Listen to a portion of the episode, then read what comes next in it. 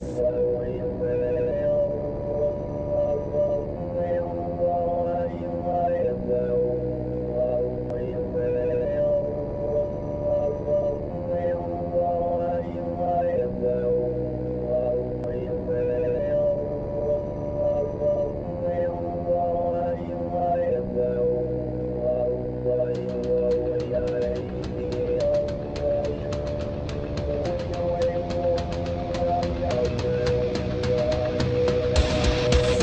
PolitiK Podcast, the show for normal Americans. From this undisclosed bunker, here's your host, Tony Reed.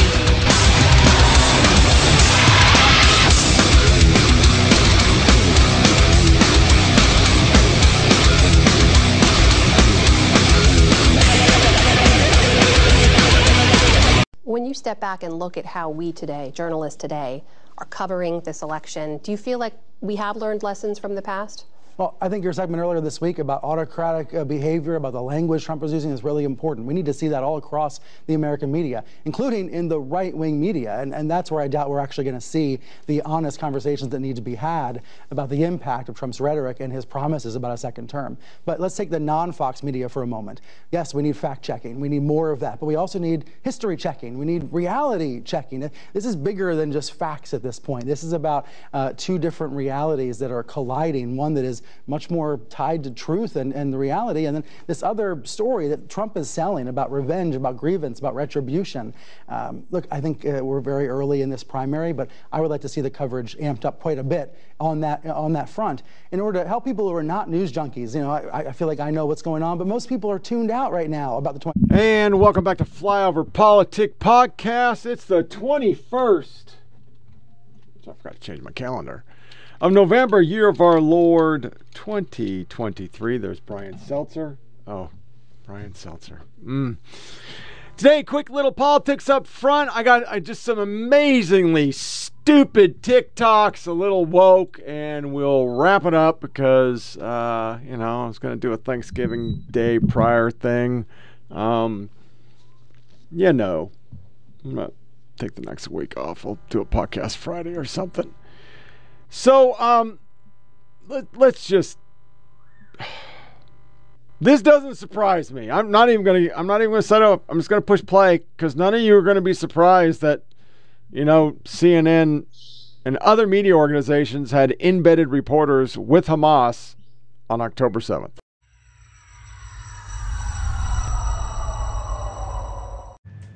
About 50,000 residents of the northern Gaza Strip responded to the IDF's repeated calls to move southward out of harm's way and away from the fighting in and around Gaza City. There is no ceasefire.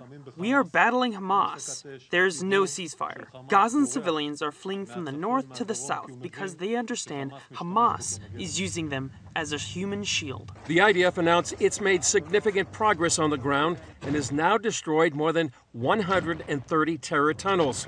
It also released this intercepted conversation between two Hamas terrorists saying they can use ambulances anytime they want to move around.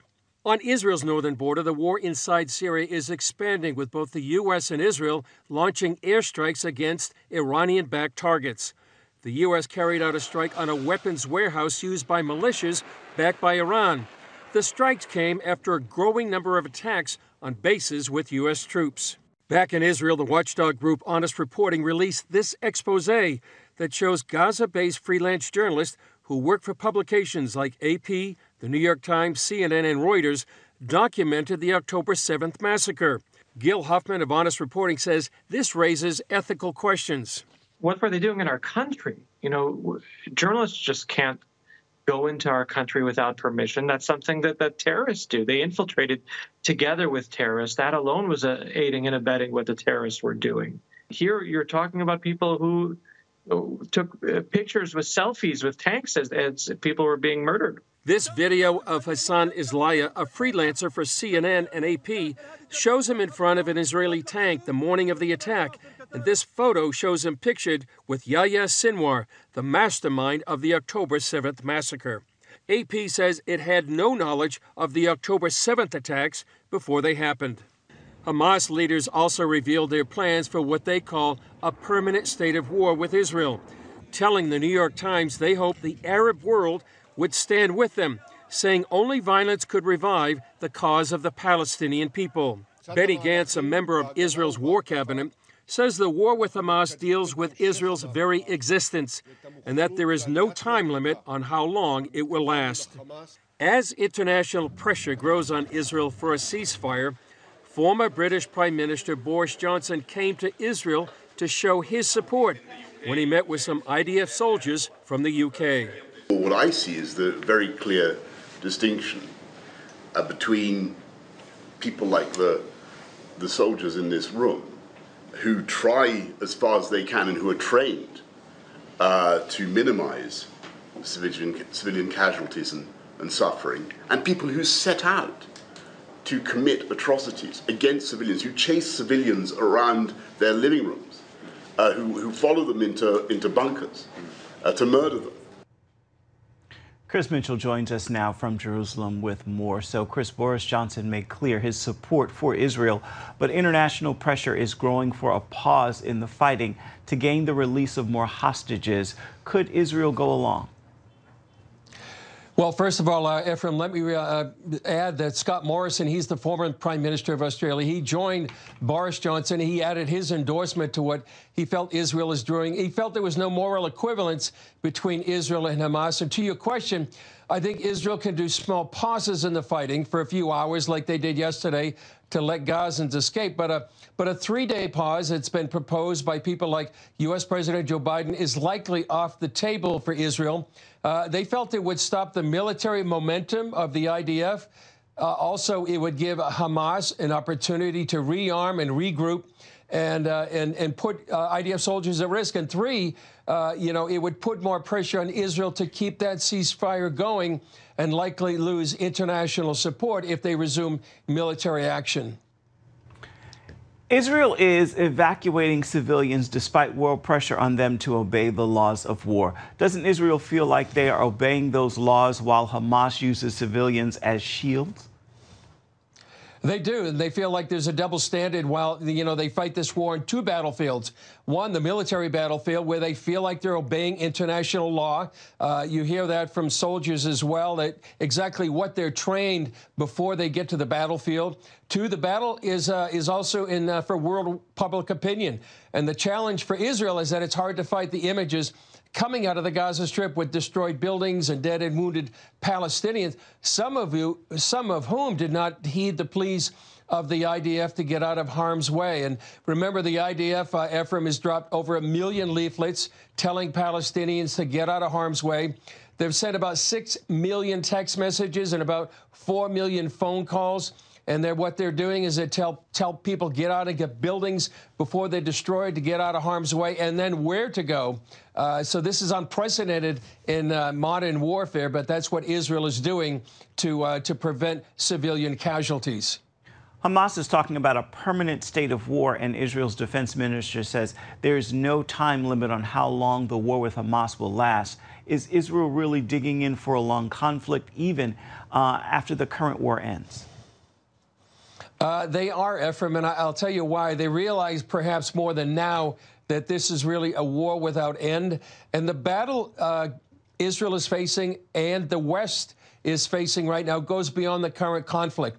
For groups like Hamas, it's never over. Uh, for Hamas, it's all the Islamic concept of the house of peace and the house of war. The house of peace uh, in the Islamic mindset is the world that's under the control of Islam. The house of war is the world not under the control of Islam. And so the house of peace is at, an eternal war with the house of war to put it under the control of uh, Islam. So the war is never over. And the war is not only with Israel, uh, and that's what we've been hearing over and over again, it's with the United States and all free countries.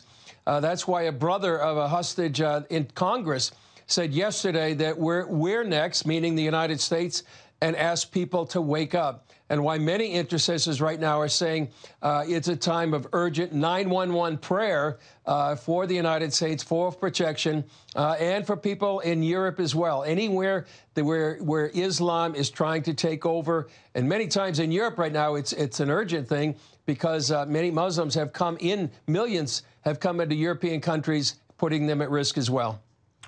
I want to turn to uh, what news organizations are saying saying about the freelance photographer who worked with them, who was photographed with the mastermind uh, on October 7th for the, mass- of the massacre.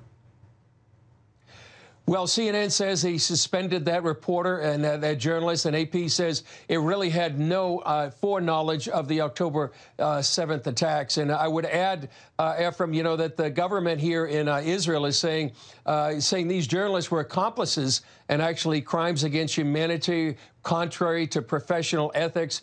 It's also sent an urgent letter to the bureau chiefs of all these media organizations that employed this journalist and, uh, and demanded uh, immediate action. But I would say, you know, for many of these organizations in honest reporting, we interviewed Gil Hoffman, the uh, director here in Jerusalem, about that, and uh, he's just uh, really saying this is something that uh, that that these organizations should be aware of. They were produ- they were publishing photographs by the AP that very day or day after about actually what was happening on the ground there. And it's a very, very serious allegation. Indeed, it is. Our CBN News Middle East Bureau Chief Chris Mitchell joining us from Jerusalem. Thanks, Chris. Continue to stay safe, and we are certainly continuing to pray for you. Pictures of the October 7th massacre, not only from Hamas perpetrators, not only from Israeli survivors, but also here from photojournalists entering Israel from Gaza. The subject of a report out Wednesday from the pro Israel watchdog group, Honest Reporting. What were they doing there so early on what would ordinarily have been a quiet Saturday morning? Was it coordinated with Hamas? Did the respectable wire services, which published their photos, approve of their presence inside enemy territory, together with the terrorist infiltrators? The central questions are about the role of a journalist. At what point is a journalist too cozy with a terrorist organization? And at what point must a journalist step out and prevent a war crime? At the expense of that journalist's core role documenting events and explaining reality. They were there. They were they witnessed terrorist attacks these people. And instead of trying to stop these terrorist attacks, uh, they uh, photographed them in, to the world. They did things that were unethical. One photographer, a freelancer working with AP, seems to have relished the attack. And here is seen smiling with Yahya Sinwar, the leader of Hamas in Gaza. If there were journalists who knew about the massacre, who stayed quiet and filmed while children were being massacred, they are no different from the terrorists and will share the same fate. There, senior Israeli leader Benny Gantz drawing his conclusion Thursday, with a unit of the Israeli Prime Minister's office calling the photographers, quote, partners in crimes against humanity, and asking media outlets for clarification. As Israelis focus their anger at those they see as Hamas's helper. Yeah, that's probably bad, but it's it's common. I mean, MSNBC, they have an embed right there. Not very unbiased. I mean, look at that picture. He's like he's with he's down with them. And the worst part, there's actually oh fuck, I missed this. Son of a bitch. That him. Hey, that you? I think that that you. Mm-hmm. So you know, CNN literally um had somebody there. They went in October 7th.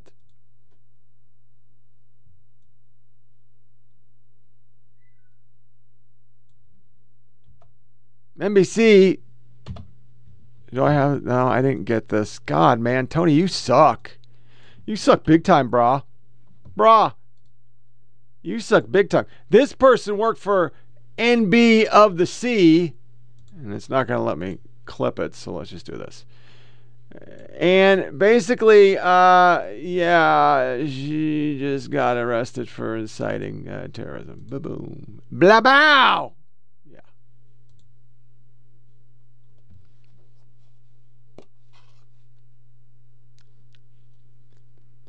You know, if they found people from the media embedded with Charleston with the tiki torches, what would the media coverage be? It would be the way it should be. Like, hey, that's fucked up. But now, yeah, nobody cares. This person was benched. They're total Hamas shill, and they're back on air. Well, central to Israel's justifications of its devastating military campaign on Gaza is its claim that Hamas's armed wing has been running extensive operations from within the Al Shifa hospital. As we pass through the battered streets of what was once a vibrant city, home to nearly 800,000 Palestinians, a view screen shows the ghostly wreckage of building after building and not a single person in sight. We're walking through the streets of Gaza City, and even in the darkness, you can see nearly everything's in ruins. The criticism is is that the evidence provided so far is underwhelming, that it doesn't show unequivocally that this was a Hamas command center.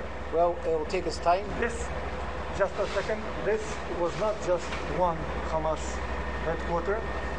This was at least three headquarters. This is a level of detail which we're not seeing, though. If you knew there's three separate command centers, but we can't see any of that. According to the Gaza Ministry of Health, around 650 patients, many critically ill, still remain inside, but we were not allowed access. It's okay. Nobody cares. That's fine. The media. I'm going to play the soundbite. It has nothing to do with Hamas. We'll get back to Hamas in a second. But this, this, this is Cardona decrying state control of curriculums. And I just want to make sure I play it because this, these are these people. They don't understand. They want to control everything, and when they can't, they complain about people controlling things that they want to control, and that makes no fucking sense.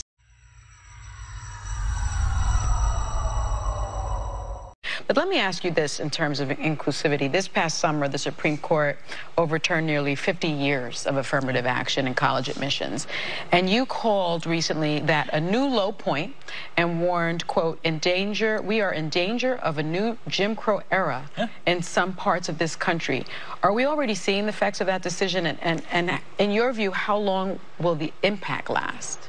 Look, we cannot rest until the diversity on our campuses reflects the beautiful diversity of our country. Yeah. That's what makes this country special. Yeah.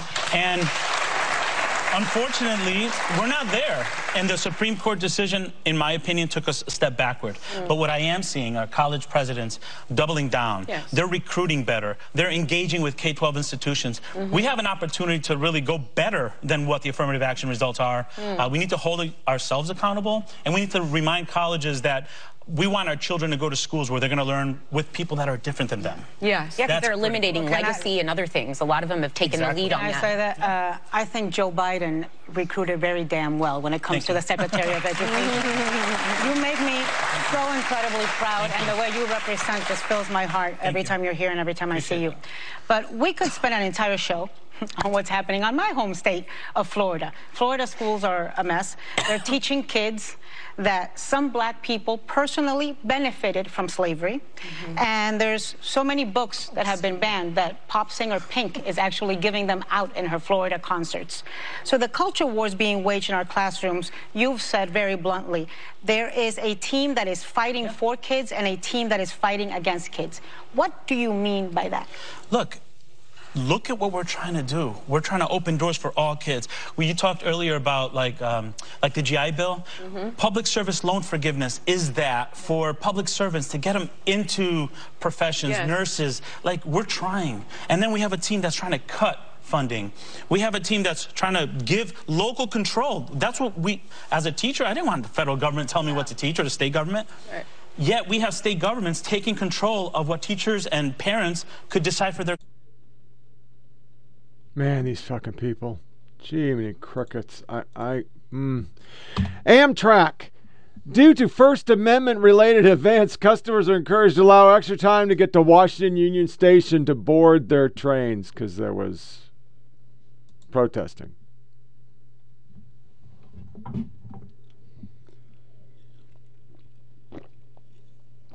First Amendment is not stopping trains or traffic or any of that shit. Stacey Abrams' brother, human trafficking.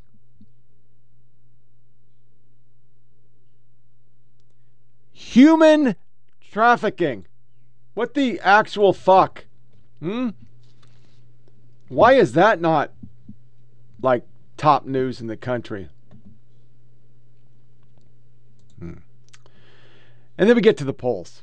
Um,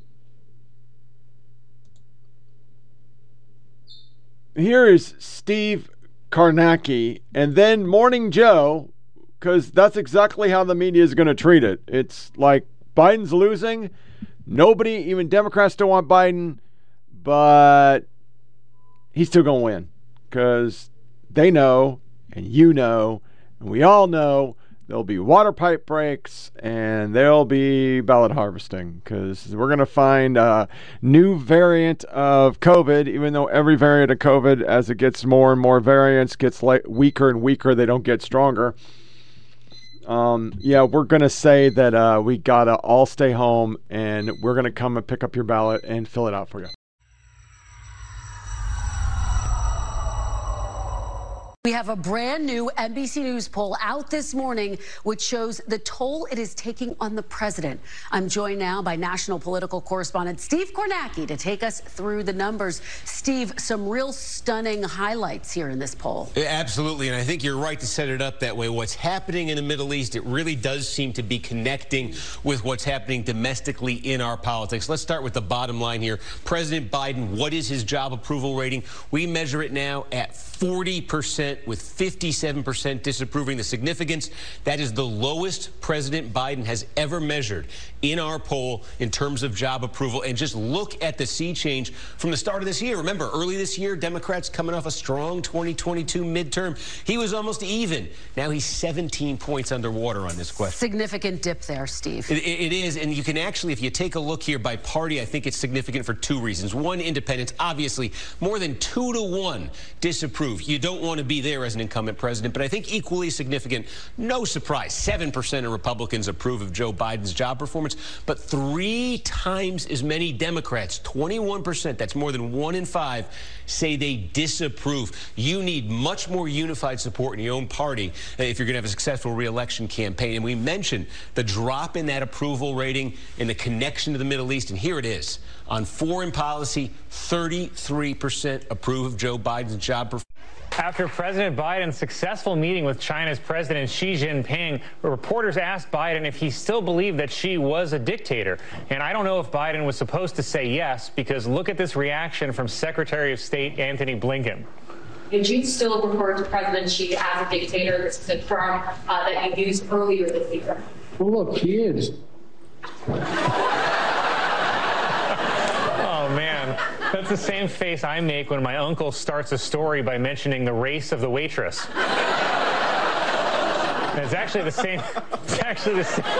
It's actually the same face I made when I heard Biden say this about LL Cool J. LLJ Cool J. By the way, that boy's got, that man's got biceps bigger than my thighs. LLJ Cool J? I think the second J stands for Jesus. That's pretty good. All right, we can have fun. By the way, happy Birthday. happy birthday. Happy birthday, Happy Mr. birthday, President. to President Biden. Yes. Uh, I- Many will anyway, take advantage of this day to talk about the one thing they think is wrong. I know because I will say that, that no, seriously. Yeah, I mean, you, you look at how old he is, and if you remember, just look back through history, like just recent history. Um, when Warren Buffett turned 81, Mm. you remember everybody they they pulled all their money out of Berkshire Hathaway. Right. No, I and and they and he and he turned 81 like a dozen 12 years ago. a dozen years ago, and then oh wait, I think he's had Hmm? his most successful decade ever. Oh, okay. Well, there you go. oh, and Donald That's Trump. fascinating. Okay, anyhow. Um, well, no, uh, Donald Trump's like he's. If Donald Trump were elected Yeah. next year, well, of course that would end democracy, but also he would be the oldest president ever elected. Yeah. And I'm a little worried about him up there. He still doesn't know who he's running against. Yeah, he sweats a lot. If But, you heard him, know- if you heard him this weekend, Jonathan Lemire, if you heard him this weekend, my gosh, I mean, it's not getting better. He thinks he's running against Barack Obama. Uh, he gets confused and rattled. Uh, you know, he talks about how Joe Biden could lead us into World War II. Uh, very, very dazed and confused up there sometimes. And I'm, I'm, man, I'm worried about his age. I know you are too. We, I mean, you have to be worried about his age and the fact that he's running against a president he thinks that hasn't run for office in over a decade. New polling from NBC News has Donald Trump ahead of President Biden by two points, 46 to 44 percent. Excuse me one second. I've got a yawn. Hold on one second. You're yawning. I know, because there. This is a pattern. This is the end of the world. According to Democrats, according I, It's let, just a us pat- just say it. Biden According to. David Axelrod, who, by the way, said Biden was toast several times in 2020. You know, I saw one this morning. Um, it was uh, my wife was watching Fox. I want to say she was watching Fox, and um, everybody beat him. I mean, everybody. Which you know, right now the primary primary is happening uh, here, but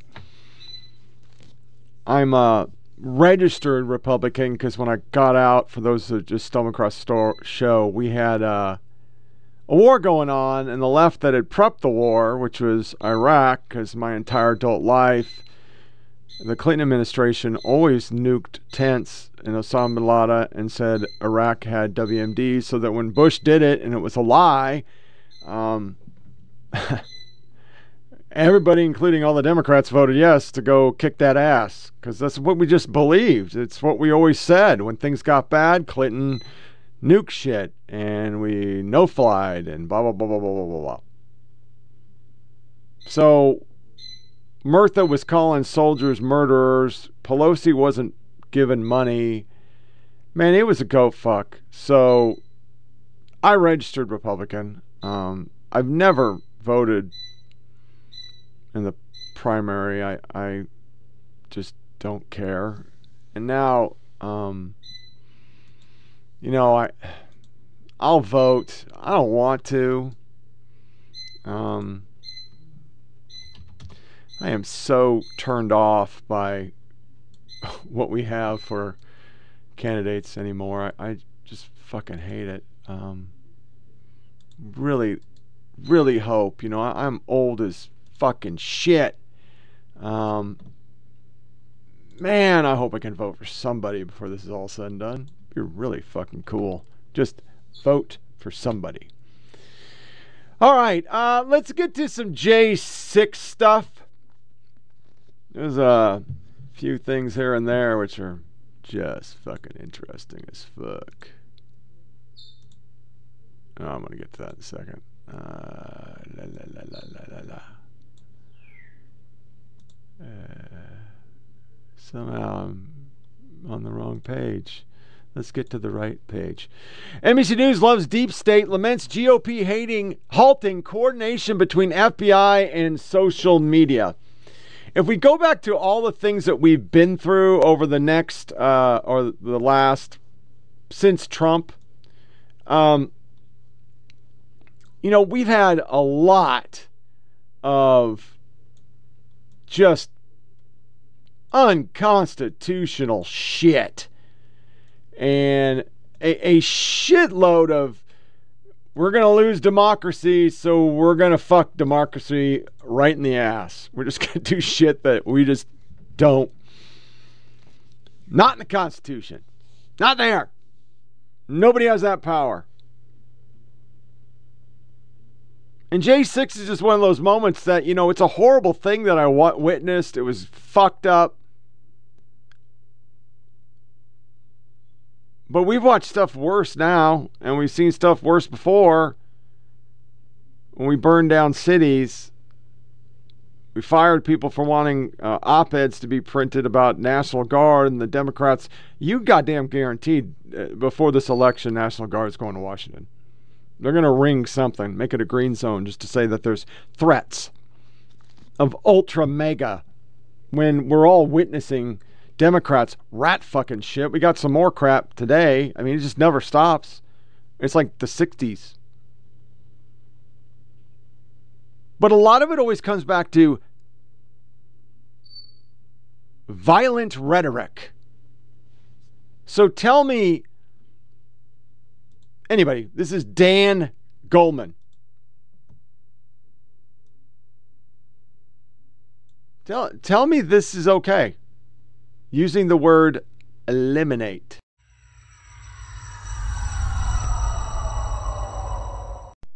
So there's been so much speculation, contemplation, discussion of what Trump wanted to do, what he knew or didn't know.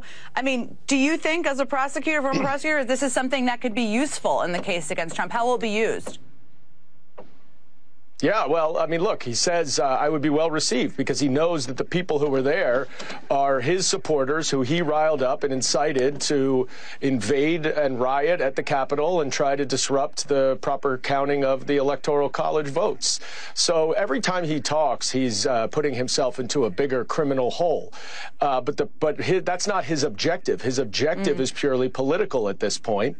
Uh, politics don't work in a courtroom, as I think he's finding out in the mm. New York Attorney General General's case in New York, a civil case, and, and that's going to continue in his criminal trials. But his rhetoric is really getting dangerous, more and more dangerous. And we saw what happened on January 6th when he uses inflammatory rhetoric now, and his recent Truth Social post uh, is incredibly, incredibly scary for anyone uh, that might be trying to work in government. And um, it is just uh, uh unquestionable questionable at this point that that man cannot see public office again. He is not only unfit, he is destructive to our democracy. Violent rhetoric. Those are the words we used. Violent rhetoric. I thought that was wrong. Mean, not get me wrong. Maybe we changed everything. Maybe it's just righties can't say things, but lefties can. And I think that's my problem. I could give two fucks about either party. But, God, it's just bad. So here's Kinzinger. They're all fired up because Johnson's going to release all the videos.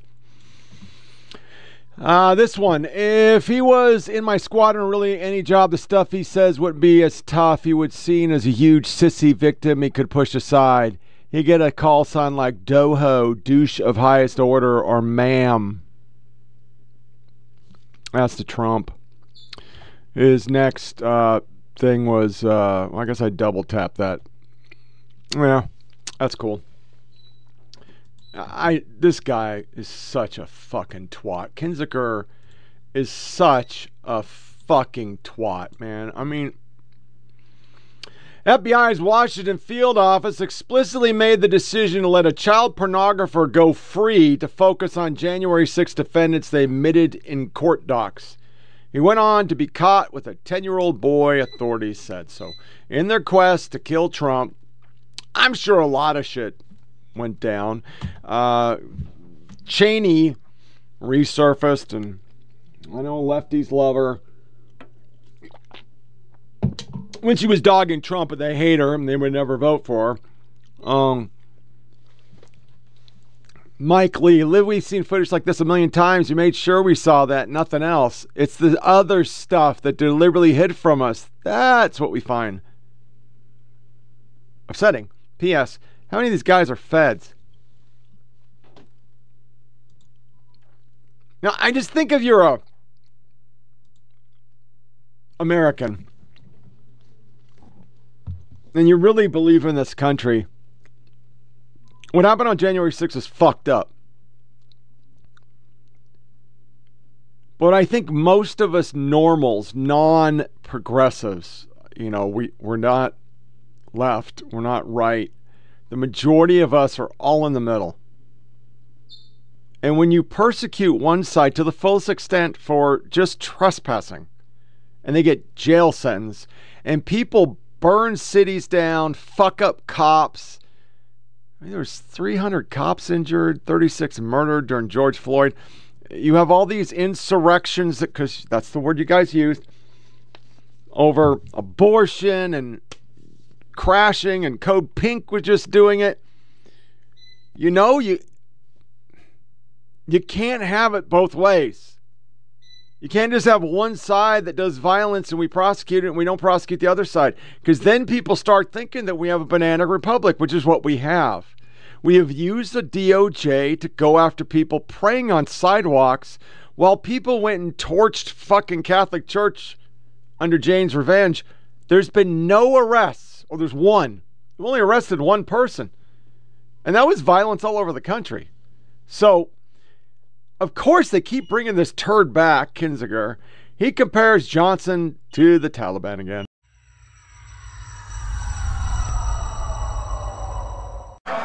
Speaker Mike Johnson, and you know, I'll let the congressman speak to his friend, but he may be quiet. But let me tell you what Trump called him: MAGA Mike. He's MAGA yeah. Mike. MAGA, yes, right.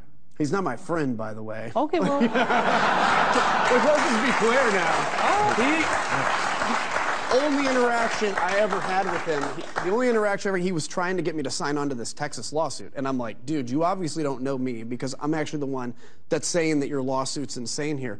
But the difference, I mean, honestly, Bill, when you look at who the Taliban is, and the Taliban is all about, hey, we want to take Sharia law, this, this thing that we believe in, we want to religiously implement this into our government. There is no difference between Christian nationalism, which is what he's representing. Right than the Taliban. Now, maybe the end is different, maybe yes. the means are different, but there's no. And I think if eh, once again, if you just stumbled onto this, um, listen.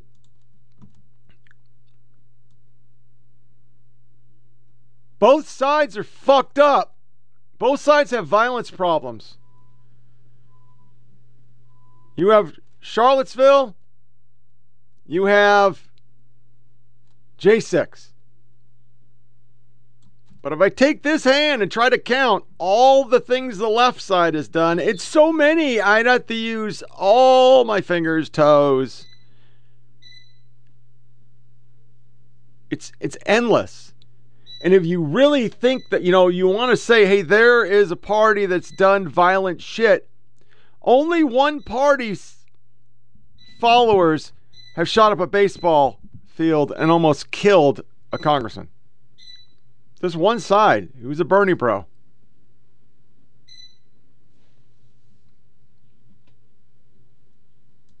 I haven't seen it on the other side. We had people literally want to kill Supreme Court Justice, and we didn't enforce the law.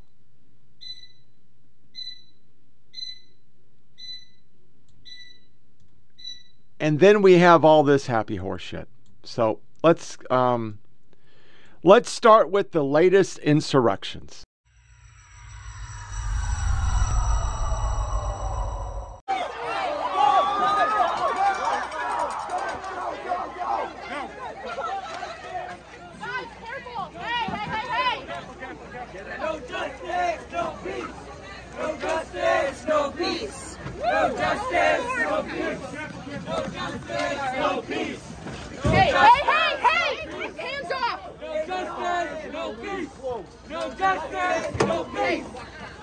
No justice, no peace. No justice, no peace. No justice, no peace. No justice, no peace.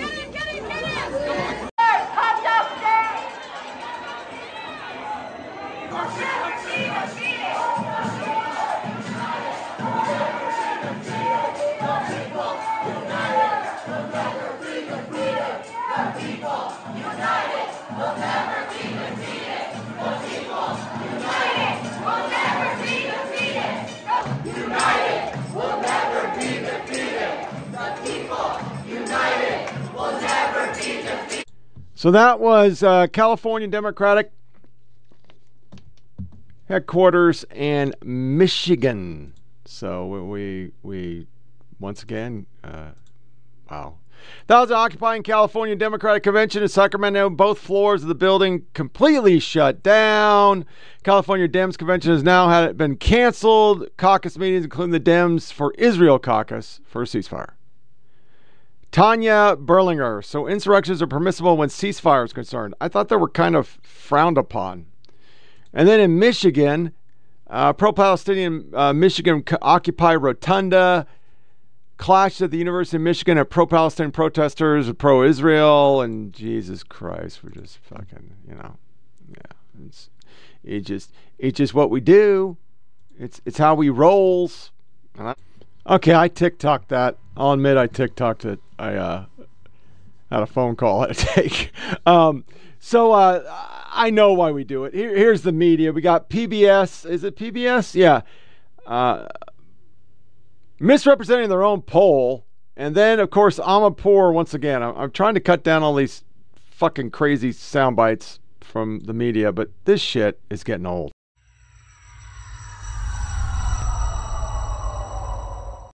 Let's also mention this. There is a lot of space between supporting a terrorist leader, as some of these videos purport to do, and criticizing your own government and their foreign policy. And we're also speaking at a time when we're seeing a lot of particularly young Americans increasingly uncomfortable with America's support of Israel and Israel's conduct in the war. We had a poll out just earlier this week uh, at PBS NewsHour with NPR and Marist, in which it showed that some 38% of Americans said they believe that Israel's conduct in response to the war so far has been just about right, but it also 38% believed it had been too much. And why that's noteworthy is because it is 12 points higher than it was just a month ago, and it now comprises the majority of Democrats.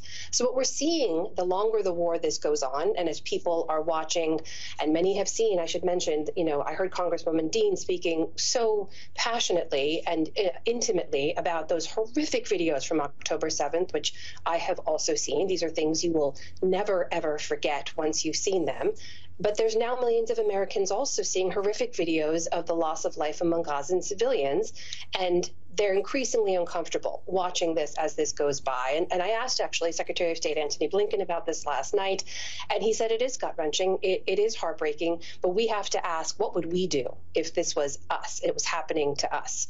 And but it has to be understood First of all, the numbers coming out of Gaza concerning uh, uh, uh, casualties are, are, provided by Hamas. There's no other independent verification for those numbers. And so we have to presume they're exaggerated. And secondly, they give you no differentiation between of the people who have been fatalities, whether they were Hamas uh, terrorists, and it's good that they were killed if they were, and between civilians caught up in the crossfire. No one uh, can give you at CNN uh, data that is more precise. And so we're all, yeah, the numbers Mark, that people are talking about are the Hamas numbers. Mark, whatever the numbers are, and in history, nobody's questioned these numbers. In all the previous, uh, and Hamas was always in charge, all the previous operations, nobody questioned their numbers. And we have seen half of these people, or to half, nearly four plus thousand, are children. All the authorities are saying that. That's Let's Hamas's numbers, please, though. That's please, Well, we've seen the pictures, okay? And we did this last week together. We've seen the pictures, and it is causing huge unrest. All right, a few things, and we're going to go to the border and then move the fuck on. Because, you know, I'm so sick of these people. WAPO! The war that has claimed lives of more than 11,000 Gazans has erased entire families, has also parted newborns from their parents. No articles about how we chopped off baby heads. That wasn't an article. So this is David uh, David Collier. Exclusive. We need to talk about international news media. Something has gone seriously wrong in our way news is reported from Gaza. Many mainstream outlets have become lying puppets from Gaza. Oh, sorry, lying puppets for the Islamist terror group. I don't want to tell you, I want to show you. Over the past few weeks, we have seen an explosion of stories come out of Shifa Hospital from wild dogs eating corpses to fetuses taking out dying mothers. They're not from alt right newspaper. The wave of fake news all appear in mainstream media. Take this report from CNN. CNN are not on Al Shifa, so they published a story based on the account given to them by a doctor there. That's all they could go on. So who is Easy Lulu? The CNN rely on so much, and it's just whole propaganda. Well, on the 7th of October, Hamas terrorists slaughtered 1,200 Israeli Ize Lulu, sorry CNN, a student, not a doctor, posted that it was the best birthday ever. A day later, he posted a picture of hand glider. Do CNN usually rely on that type of people? No, they didn't vet them. Dr. Khaled Amu Samar is also at Shifa. He was a source of stories such as Israelis shooting on those waving white flags or accusing Israel of stealing, not bringing aid. Some doctors on 7 October, Abu Samur, posted that history is being made and he liked posts honoring and praising the resistance. On 27 January, he and his partner wrote celebratory poets about a terrorist attack outside a synagogue. I, I'm not going to read it all. It'll make you angry because it goes on for like 30 pages. Just report after report after report after report after report. They fake the funk on the nasty dunk. Here's a major coffee chain in Jordan serving a new Holocaust coffee.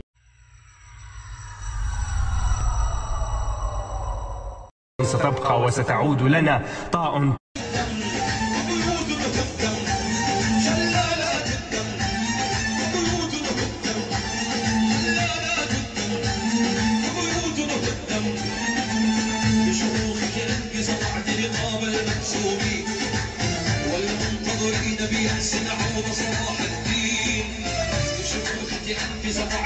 وندعو ونتضامن مع أهلنا في فلسطين فاللهم اجعل لأهلنا في فلسطين النصر والعزة والغلبة والقوة والهيبة اللهم America is the most racist country in the world, they say.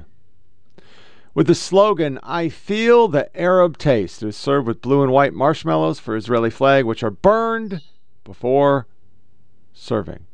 Genocide copy. They're our ally, by the way, which is pretty fucking scary. Um, so that's our slides right now. We're going to go into a little border segment. You're going to see uh, three sound bites. One is migrants from sub Sahara Africa attempting to cross the fence that separates Morocco, heading our way.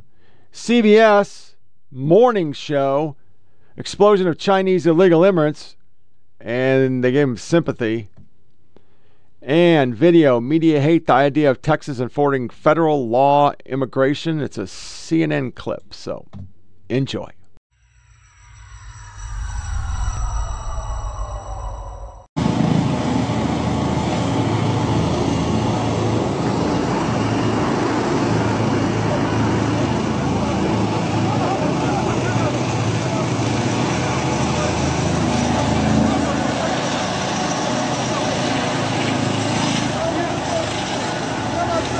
Let's turn to a topic that we have covered extensively on this show. In the wake of President Biden's meeting with China's president, we turn now to a story about the big increase in Chinese migrants coming through the U.S. border down in Mexico. Border Patrol agents arrested more than 24,000 Chinese people for crossing the U.S. southern border illegally over the past year through September. That's more than 10 times higher than the previous year, and part of the overall rise in illegal border crossings that has made headlines. Elizabeth Palmer shows us why the Chinese migrants are willing to risk everything for a chance to make it to America.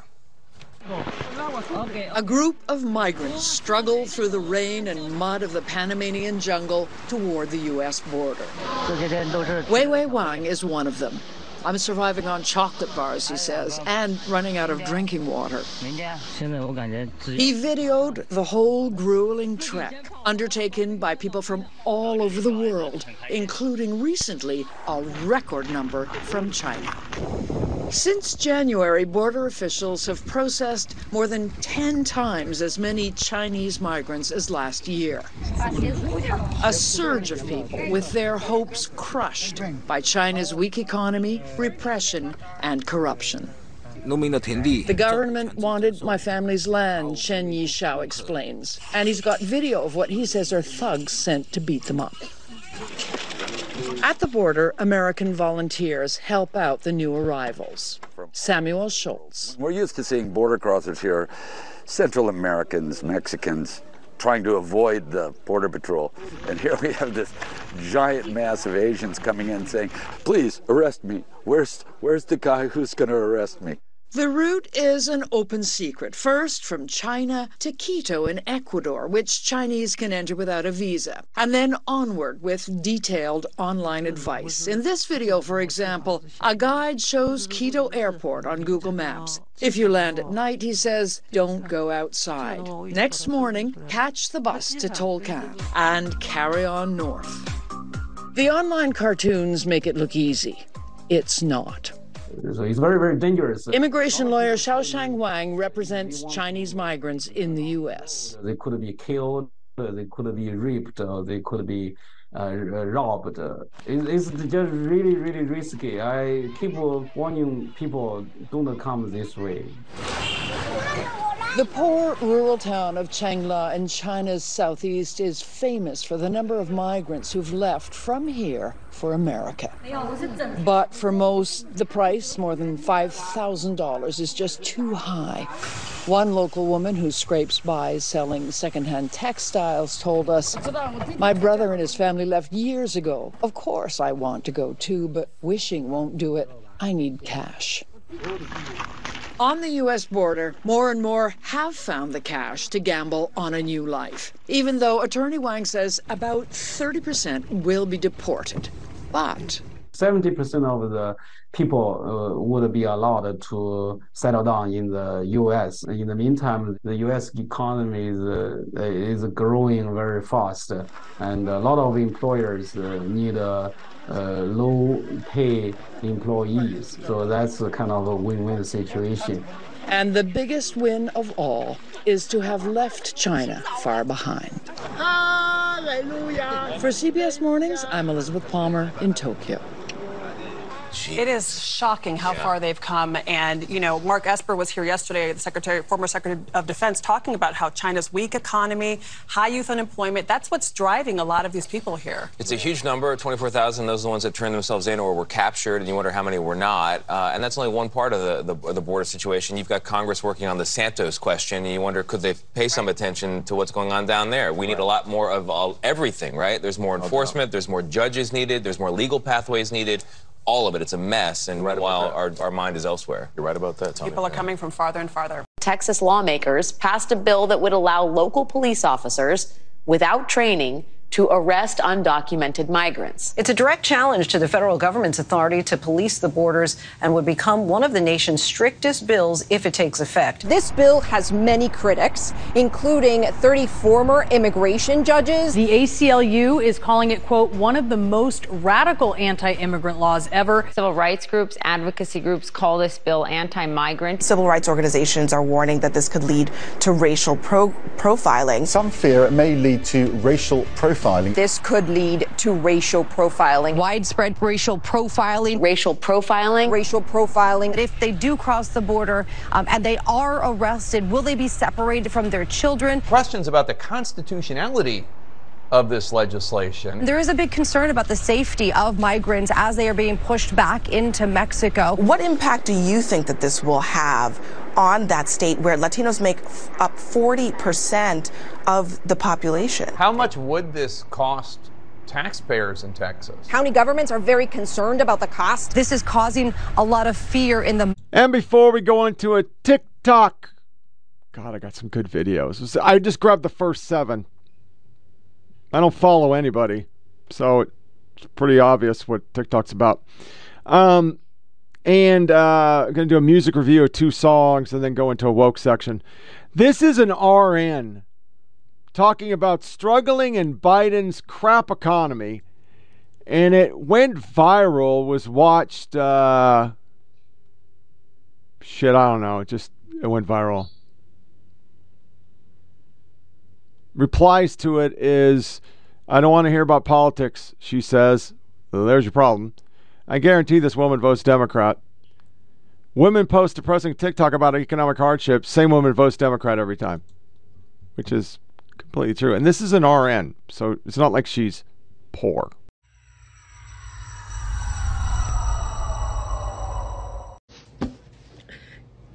I don't know. I don't know why I'm making this video, but like I feel like my husband and I are doing everything right.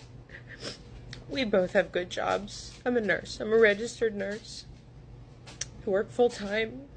He works full time. We just got paid this past Friday, right? We paid the mortgage. Bought some groceries. Put some gas in the car. And guys, it is Tuesday. And we have like two or three hundred dollars to last us until next Friday. Like, we don't live in a big house. We we live in a little, just a little ranch.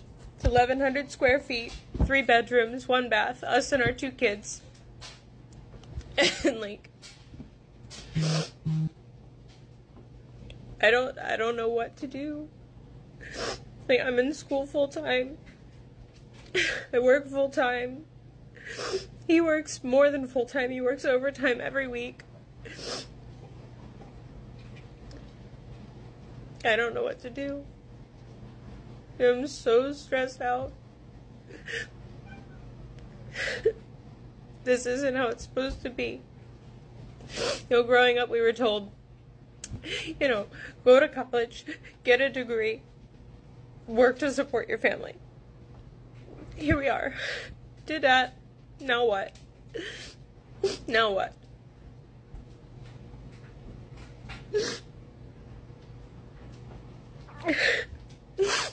I'm not into politics. I I don't follow it. Frankly, that stresses me out too. But like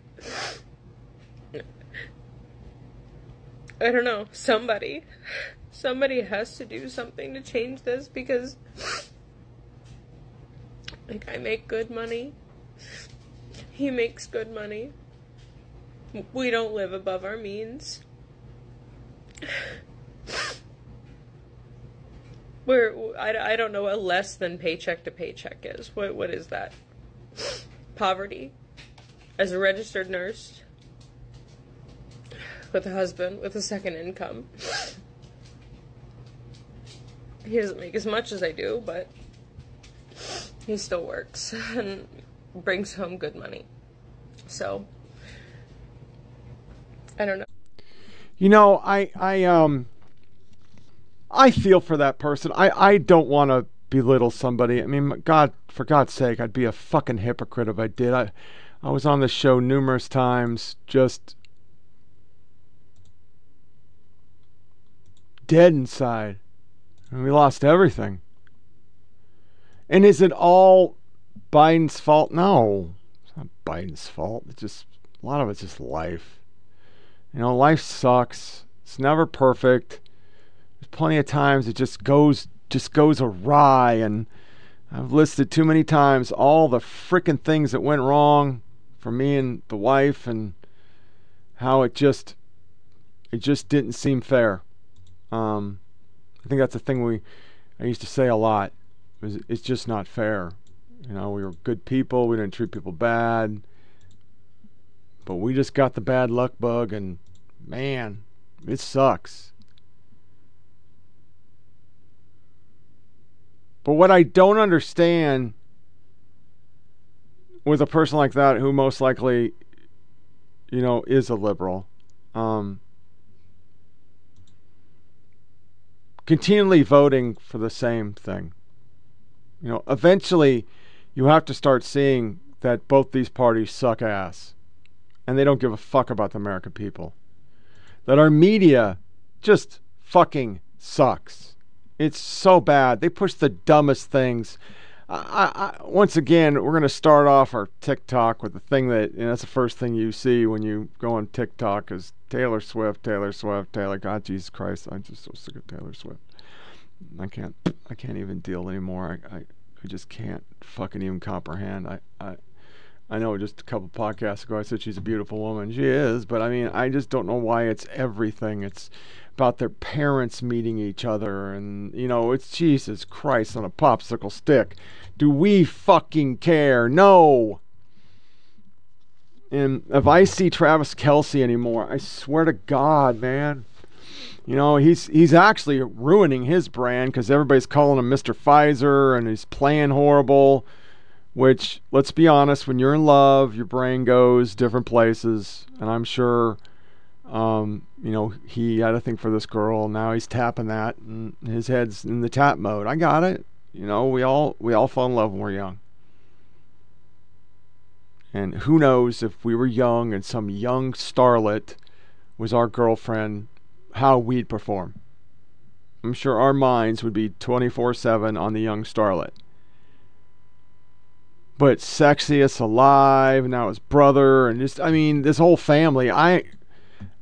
I love the bro, but now I can't fucking stand them. I mean, I'm just over it. And I was looking for news, but that was the AP. I went to the AP, and the first news story I read, well, the title was that Kelce and Swift families are going to meet each other for Thanksgiving, and then it got canceled. And now 45 other stories about maybe she's dumping him. I don't care. I just don't care. But that's our focus because if they can focus on stupid shit like that and get you to click, well, they win. It's good for them.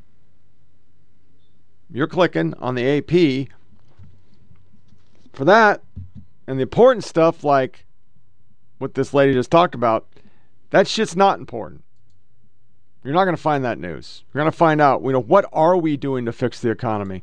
And why did this administration take so long to re-engage the economy? And why was our supply chain so broken to begin with? And why did a guy take 3 months paternity leave when neither him nor his husband birthed a baby? Which is so disrespectful. I'm not anti-gay, don't give a shit, but that's disrespectful to women. My, you know, most women don't get 3 months off. I don't care if there's paternity leave or not and they actually birthed the baby, which I think should give them some time off. It's just me. I've watched two live births. It ain't pretty. That's a lot of freaking pain. We don't talk about that stuff. As we go into our TikTok minute, we talk about this dumb shit.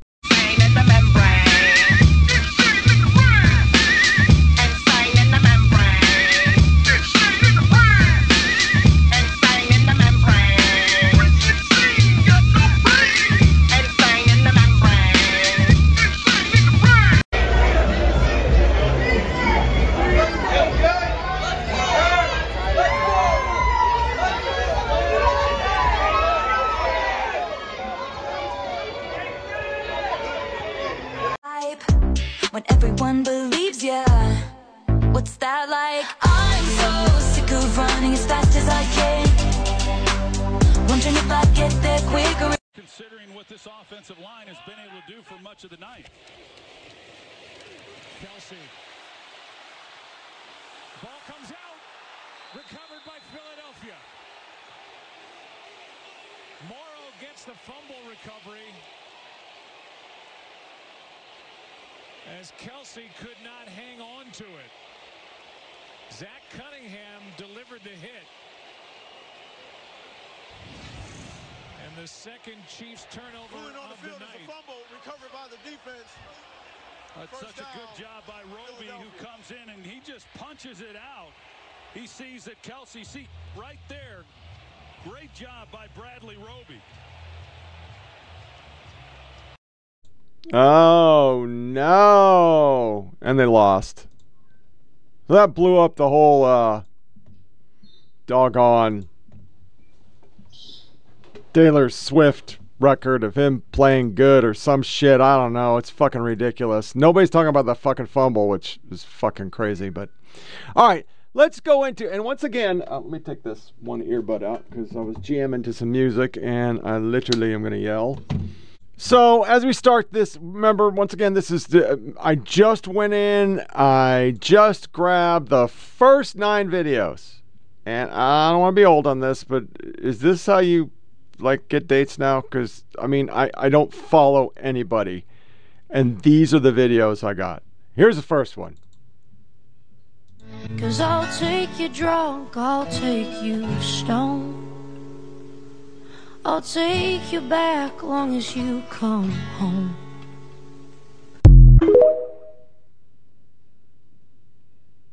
A, that's really sad. But I don't know if you're going to get a date like that. I mean, she seems like a pretty girl. She's young. Maybe she got dissed by a guy. I don't know, but that's just. If I put myself back in my 20 year old age, I would not want to date a girl like that. I'm already depressed. I, I don't need a depressed person. Then you have the polar opposite. We have depressed, sad girl with, I don't even know what the fuck this is. If you can get above 80, you have the reflexes of a Greek god. All right, let's try this, baby. Come on.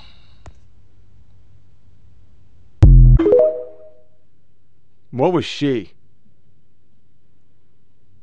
That scared the fuck out of me. Maybe she's pretty, but that would scare me. Then we start getting into the straight up poetry. No, I did not say poetry, just poetry. And once again, I didn't search for this. This is all that came up. I don't look for titties. I, I haven't searched for anything. I searched for TikTok challenges, Hamas, and Taylor Swift, Travis Kelce bullshit, just to make that point that one podcast. I haven't freaking been on TikTok. This is what I got next.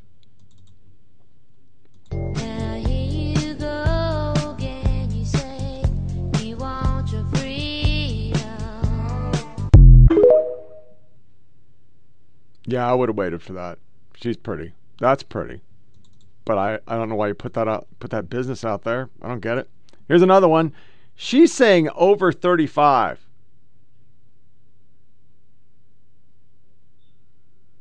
Get a guy.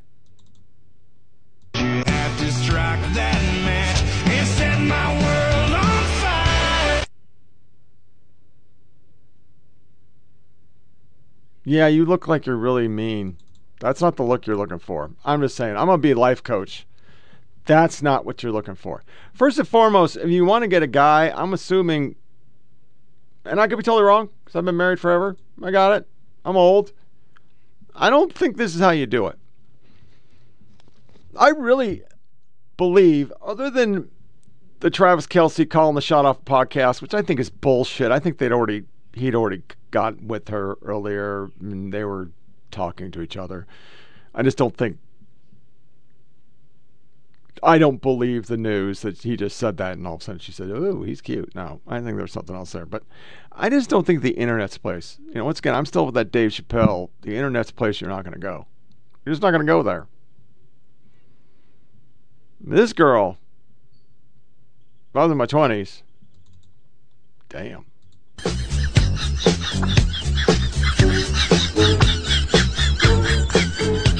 Oh, maybe not. She's not as pretty as I thought she was.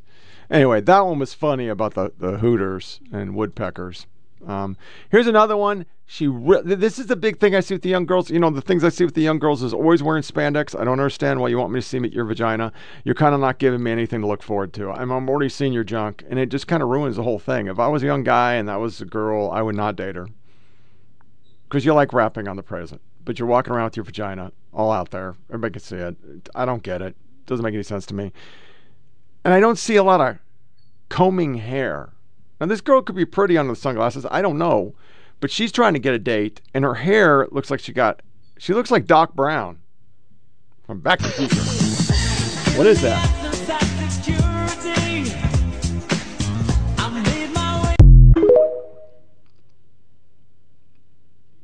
And you know, I have a hair thing because you know I don't have hair.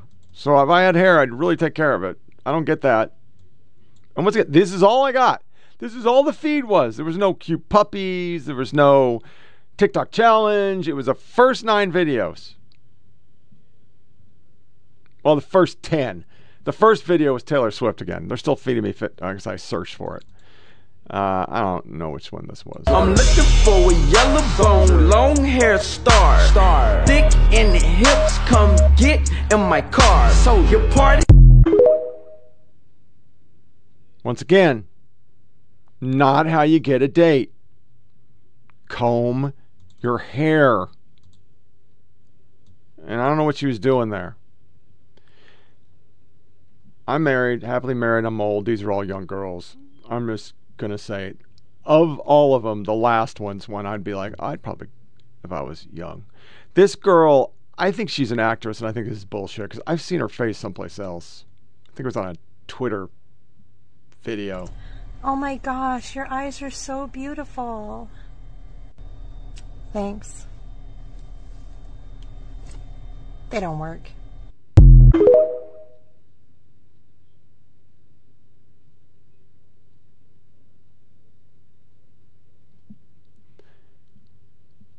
What is this supposed to? I don't. I know this supposed to be short videos, but what are you saying to the world? I mean, some of these videos I see, I just don't know what. What are you trying to say? I would never hit send. I just wouldn't hit send. I know I know I do a whole podcast where I'm spitting in a cup and blowing my nose, but this is a podcast. And It's mostly people listening about politics and they don't watch the video. So yeah, I kind of comb my beard really quick, put on a presentable shirt, but this isn't a fashion show up with this bitch, and I ain't trying to get nobody. I'm just bitching on a mic, and people listen to it. But why would you hit send on that? You know, we're about to cover a couple songs, and the wife's trying to make me do one of these covers. They have a uplink that you can upload covers. You send it to them, and they put it up there. And I'm too self conscious to do that. I'd probably record the audio because I could sing it, but I wouldn't show my face because I'm an old fucker. People want to see, don't want to see fucking dad singing "Sleep Token." So this is the only one that I thought was pretty. But I still think she's going about this all wrong. She's pretty. She can just go do normal things, and you're going to get a boy because you're pretty. Very classy lady. Here we go. If I remember right.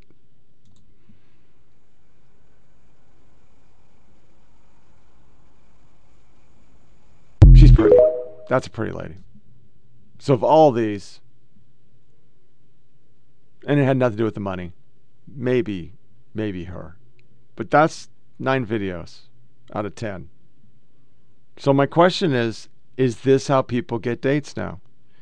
Do you hook up on I thought it was Tinder, but is it TikTok? Is TikTok a dating site? Do you pass deets? I mean, I know I complain a lot about that boof, boof, boof, and the little music, and they drop a towel, and they're like in a bikini or something. But I just would never. I just don't see myself ever. If if I was young during this time, I just don't see me hooking up with somebody on the internet because let's be honest, we all pick the best looking picture we have. I have a picture that I like of myself, but it's from like 2002, so I don't post that shit no more. And I have a picture in the car the wife took. She made me take a selfie because she wanted a picture of me, and so I took a picture. And I have a nice smile, and she likes it. I look old as fuck, but I post it. That's the only one I have on any of my avatars.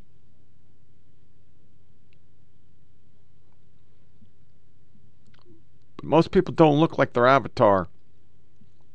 Most women are definitely not. I watch my wife. We do selfies together before we go out, and it's a whole head thing and an angle and all this crazy shit we got to do before she'll take a goddamn picture.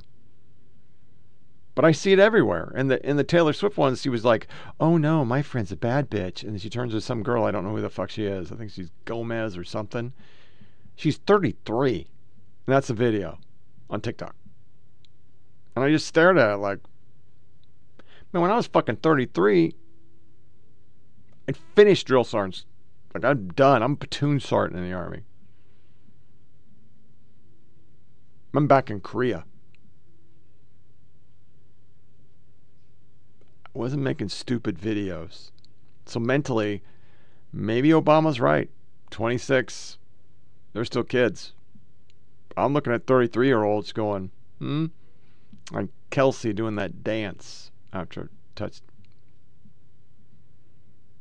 You know, back in the day in football, people didn't do that shit. They score a touchdown because they're getting paid to score a touchdown, and you just fucking spiked the ball and said, "Yeah, motherfucker," and then you walked off the field. That's how we used to do things. Everything now is just weird, and it makes me feel really old. So that's our TikTok. I'm gonna keep it short.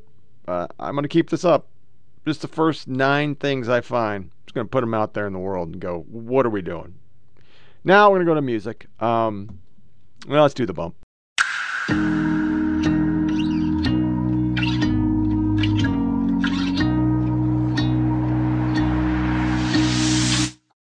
Okay, so I'm like once again seriously having a moment uh, in regards to uh, doggone sleep token. I know it's probably getting old, but every time I turn around, I keep finding more songs. So we're going to start with Dark Signs, and then we're going to go into The Offering. And The Offering, man, I, I've never heard it.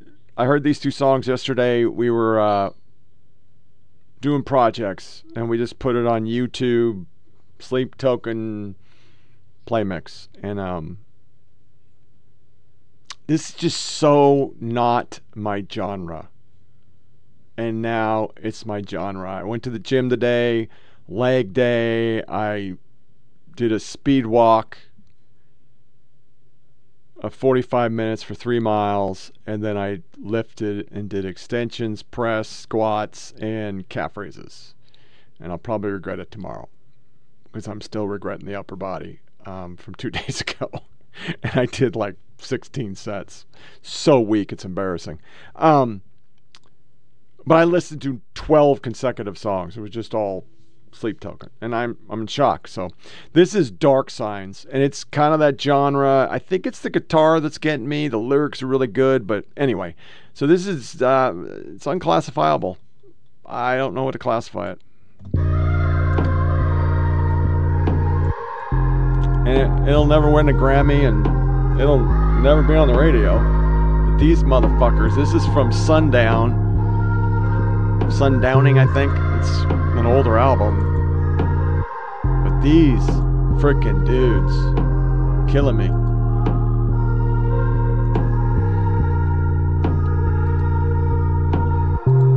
Where I was raised, there wasn't no street lights. Just pitch black and passing headlights. Where we met, there must have been dark signs, omens in your skies. Most days you reach just got for a nice safety. groove. Remain calm, But they play forget that instruments. you know me. When we met, I could see. Oh, I fucked us. I'll restart it. Sorry. We went through this last time. You think I'd get better at this, but I'm not. Because I keep touching keys and it shuts it off. So let's move it up. Let's do this. Yeah. Where I was raised, there wasn't All right, here we go. Here. There we go.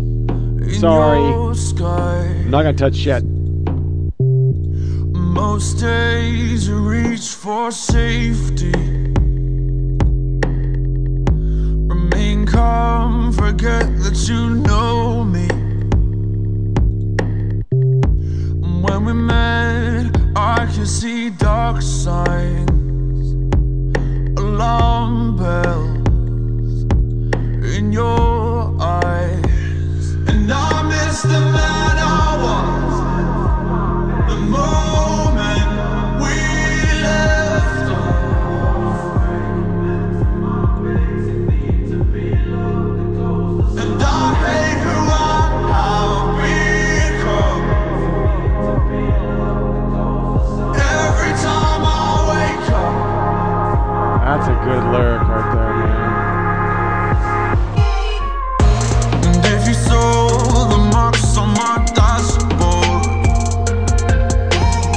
Got a funky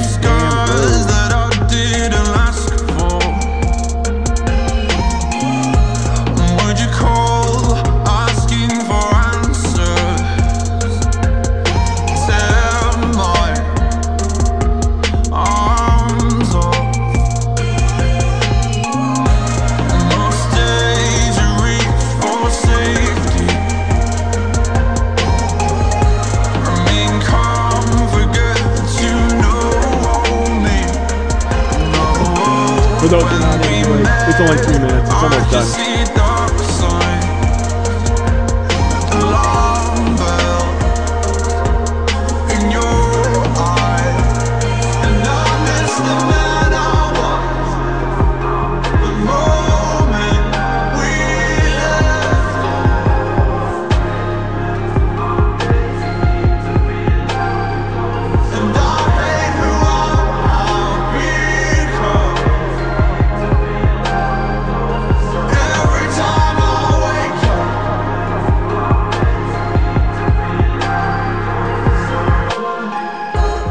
Coming.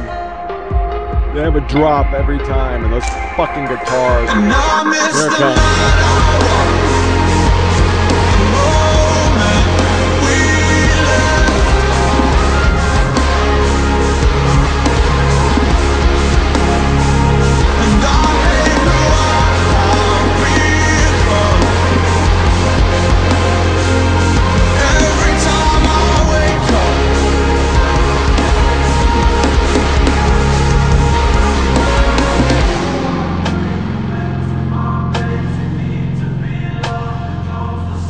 All right, so that's the first one. Really funky. It's kind of like he's perfecting his craft because then he comes out with um, "Take Me Back to Eden." That album's kind of more complete. But th- that song, man, I I hit it three times this morning doing calf raises. It's just got a really nice groove. Now this is the offering. Um, you know, I not a lot of sexual songs I'm into. Um, Closer by Nine Inch Nails it has nothing to do with fuck me like an animal. Those lyrics, yeah, that's, you're not going to listen to that on, in your car with somebody next door to you. Um, it's a little freaking over the top. But this one is uh, the way the words are. It's pretty freaking. It's very ingenious. I, I kind of like it. Um, and it's just got some sick. And I know 56 year olds aren't supposed to say sick, but my God, these guitars when he brings it in is just it's what I like about the band. It's like, you know, you get this nice funky groove. You got a little bit of rap that I can tolerate, kind of a nine inch nails, uh, or nine inch nails, but Linkin Park rap where you just, you know, for something about it, it's rhythmic singing, but it's not really stupid rap.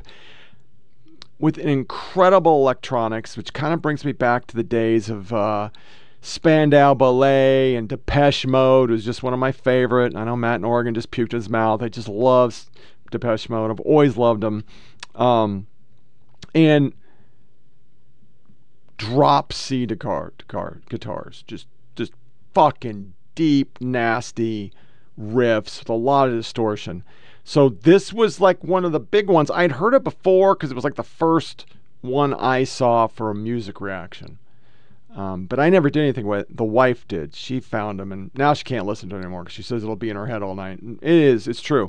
There's Sleep Token, and my brother Matt, Randy, uh, the religious one, is like, oh, they they worship a sleep god, and you're gonna get in your head, and blah blah blah blah.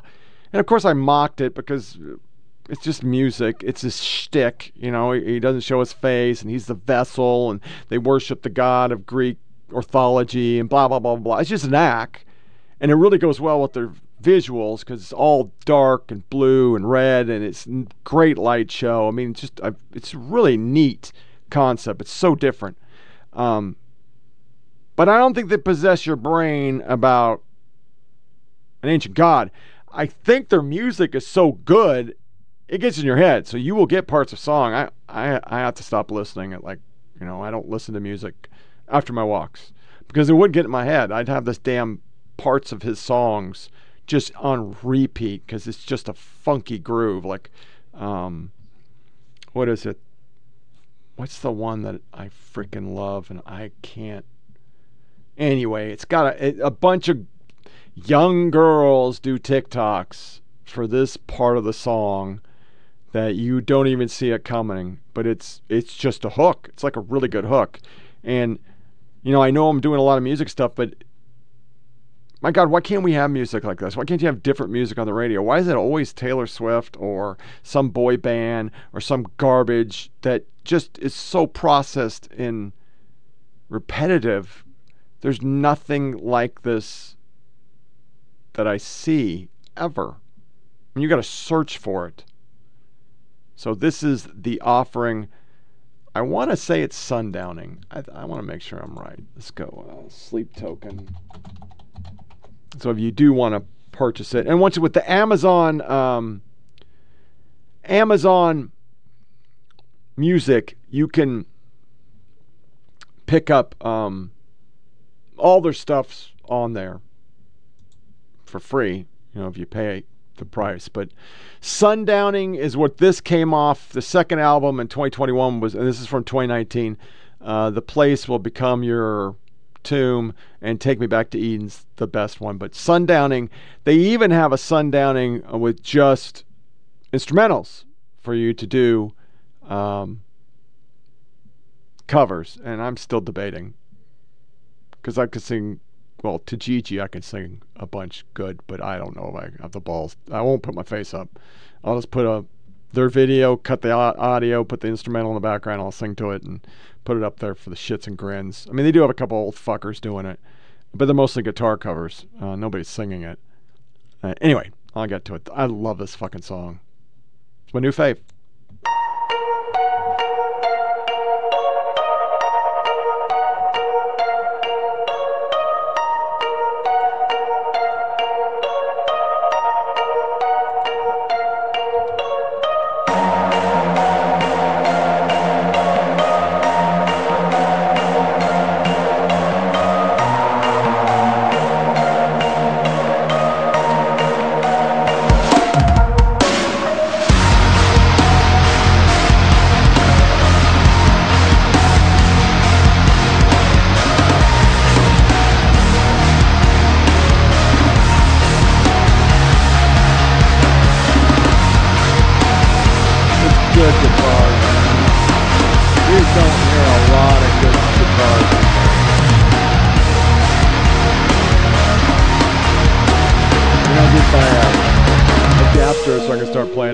Headphone. I gave up my uh, amp, so I don't have an amp anymore. You are a garden entwined with all you are the silence on sacred shores.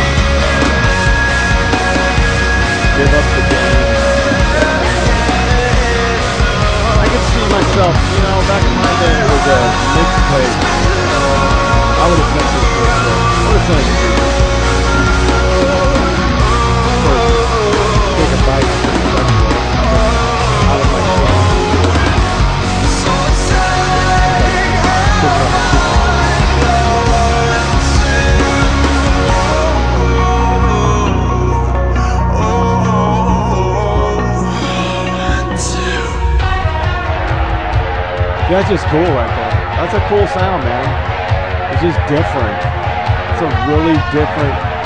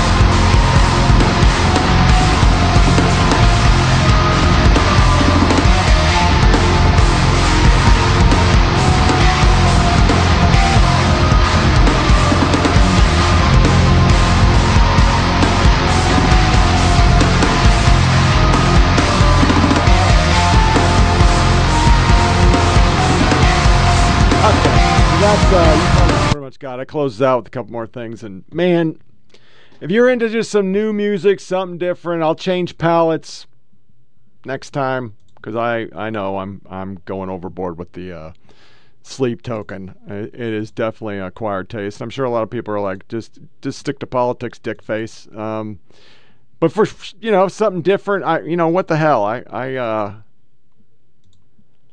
I love music. I I haven't listened to a goddamn podcast um forever. I mean, we're talking forever.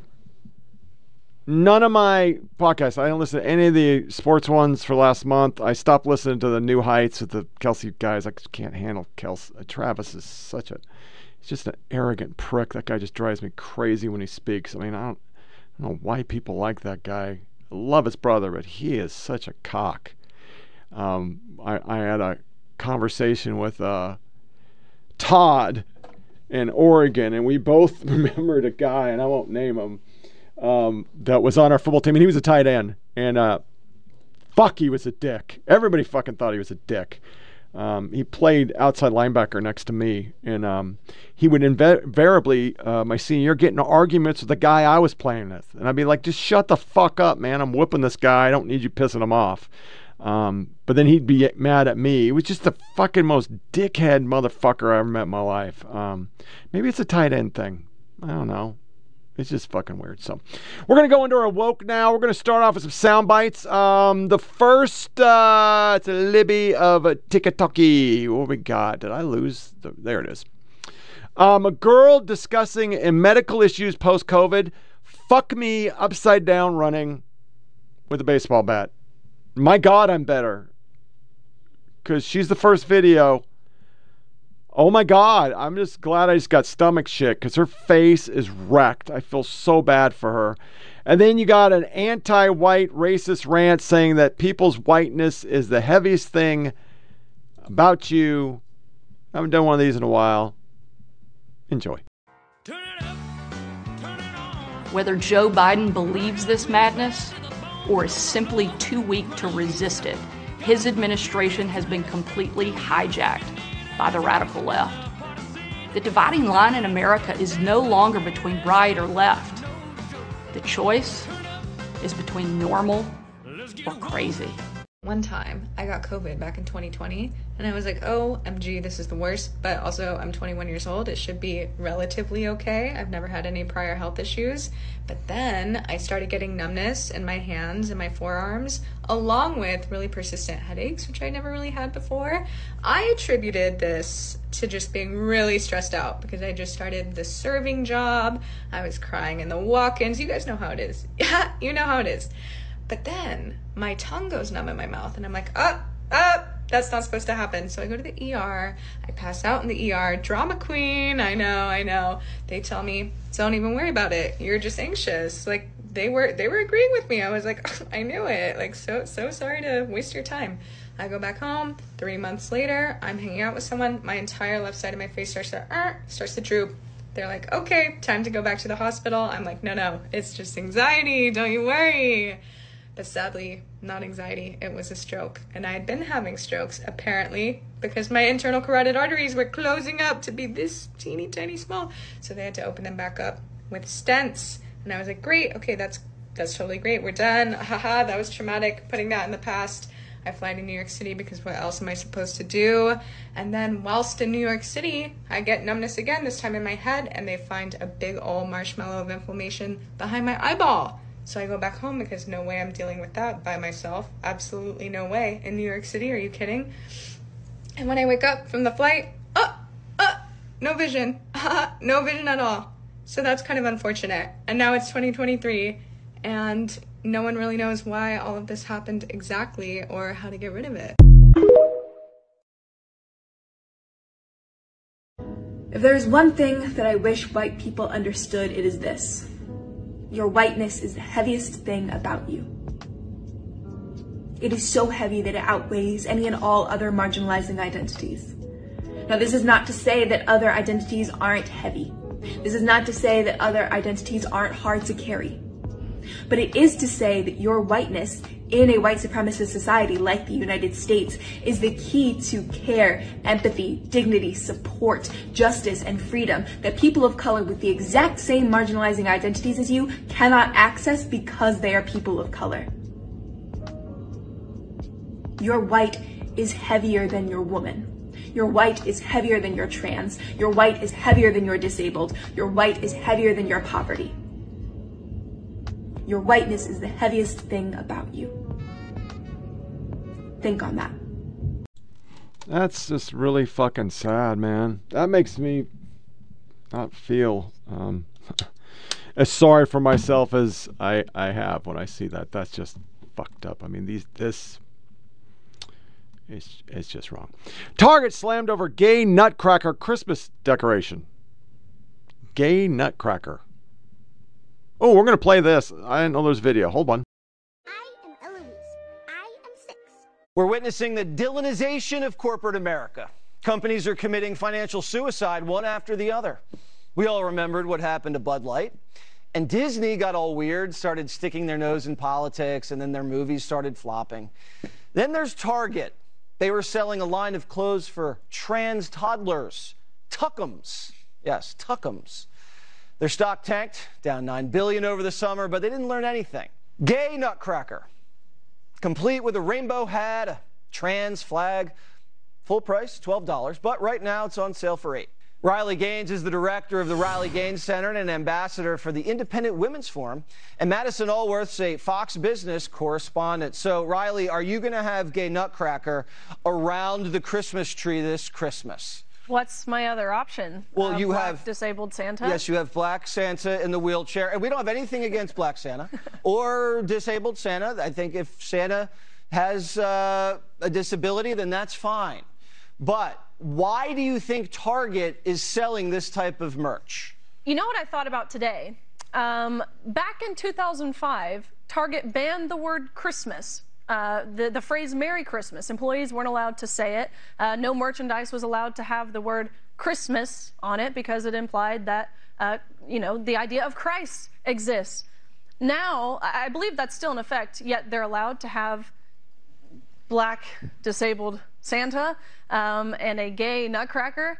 It doesn't make sense. You have to ask yourself, you know, why do they keep pushing this? Who are they trying to appeal to? Because despite how what the media portrays or how politicians are voting, this doesn't represent the overwhelming majority of how this country, really how the world feels on this issue. I, I think majority of people, parents especially, uh, they can acknowledge that gay nutcracker and black disabled Santa uh, has gone way too far. The pendulum has swung too Yeah, I mean, I'm not as upset about. I mean, I'm not upset about either. But you know, this guy's one thing. But the gay nutcracker. I mean, this this appeals to children. The Christmas spirit. You decorate the house. You put nutcracker up there.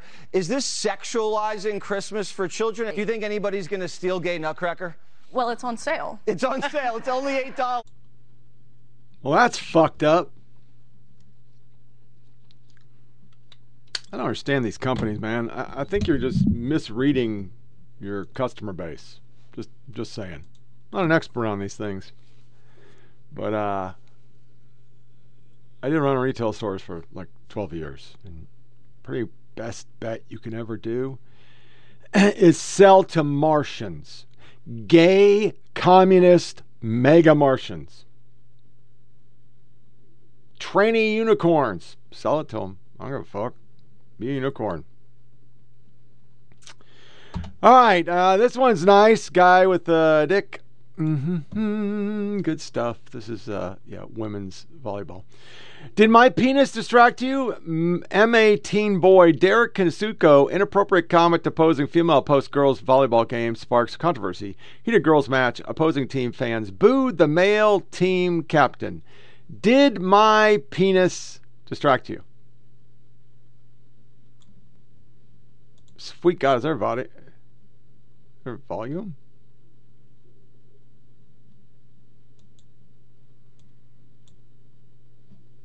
You're kidding me.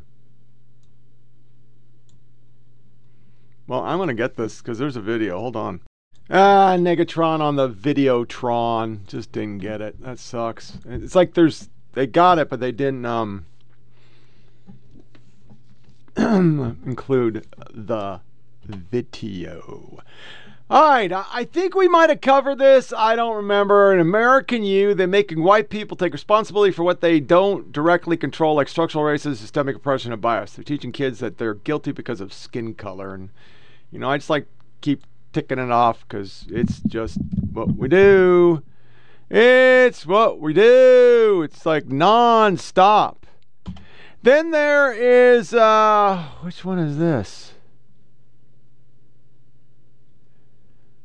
Israeli security forces admitted to deliberately threatening and outing queer Palestinians as a tactic to intimidate them into working as informants. Uh, if you might imagine this is not accurate, the writer links to a 2014 Guardian article, and so it's totally wrong. But that's the nation. That's what they do. Transgender Day of Remembrance is both honored and bashed online. Uh, any good comments here? No. Fuck it it's one of the 95 days we have um, for gay rights, and we have one day for vets. Yeah, okay, good times. Here is uh, NBC, because this is just what they fucking do. Being pro abortion is conservative, and then PolitiFact um, allows for abortion to viability financial reasons. And they say it's p- false, but it's actually true. That their new measure one pretty much says that, uh, yeah, you, you, you, yeah, you can have baby and just, just let it die.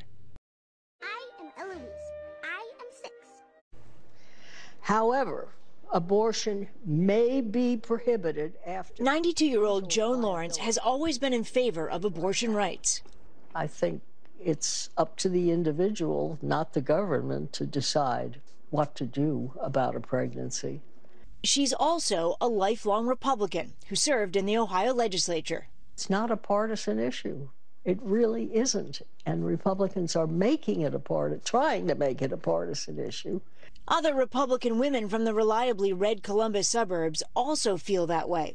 In August, they voted against a Republican effort to make changing the state constitution harder. Many viewed that special election as an attempt to undermine the vote next Tuesday, when Ohio will decide whether to guarantee access to abortion in the state constitution. I thought it was kind of sneaky that it was being placed last minute on a special election. Lisa Knapp, a registered Republican, believes in low taxes and small government. She also says women's bodies are their own business. So that's a big Republican uh, you know, ideal is that the government stays out of your business. But in this particular issue, they are getting in your business. Do you think that the abortion issue has been good politically for the Republican oh, it's Party? Been horrible. It is far from certain how next week's abortion vote in Ohio will go. But either way, some Republicans believe the party is focused on the wrong issue. I feel like they're missing a lot of the big ones, a lot of the struggles that people have in day to day life. I mean, inflation, is really bad. Food prices. Erica, a mom of four young boys, is opposed to abortion, but voted against the Republican measure last summer, which she felt was an overreach. Good job, bud. She's frustrated with her party. I don't care about the party lines. I care about truth and honesty and following my principles. Do you feel like the Republican Party right now is sort of at odds with itself? Definitely, definitely. I just feel like Lisa has similar concerns about the future of the party heading into the 2024 presidential election. Do you think abortion is an issue that will direct who you choose in the primaries? Oh, uh, yeah, absolutely. If someone was like, hey, I want to impose a six week ban, I, I would never vote for that person. I, I think the abortion issue. Then we get into some climate, climate anxiety. Advice for some, psychedelic therapy can help with climate anxiety, which is unlike any other issue in psychiatric psych- psychiatry because they feel extend beyond our personal narrative. People lived through the Great Depression by eating rats and living in shanty towns, and now we're here.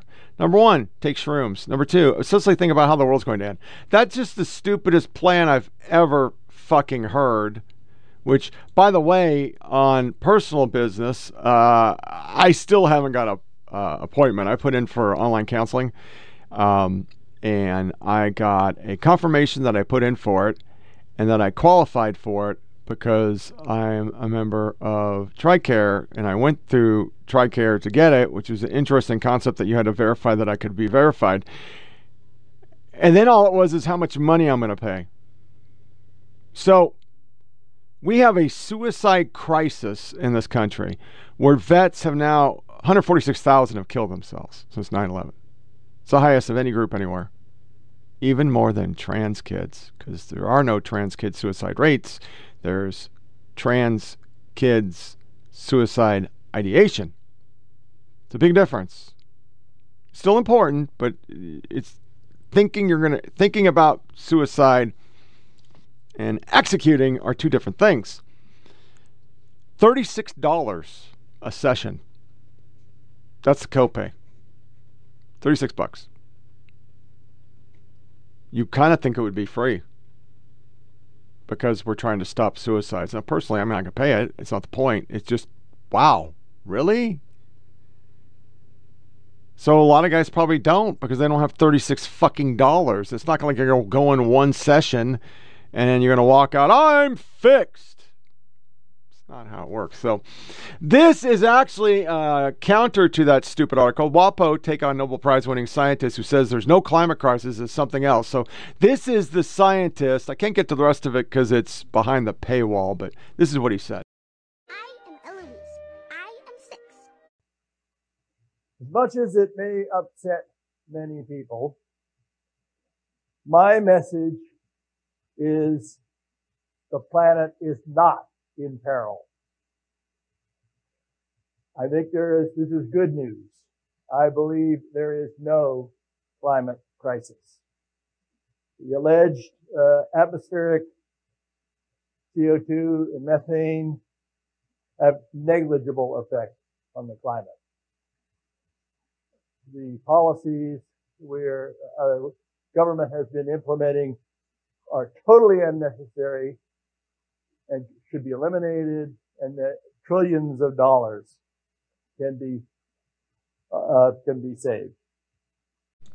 You know, said it a million times on the show.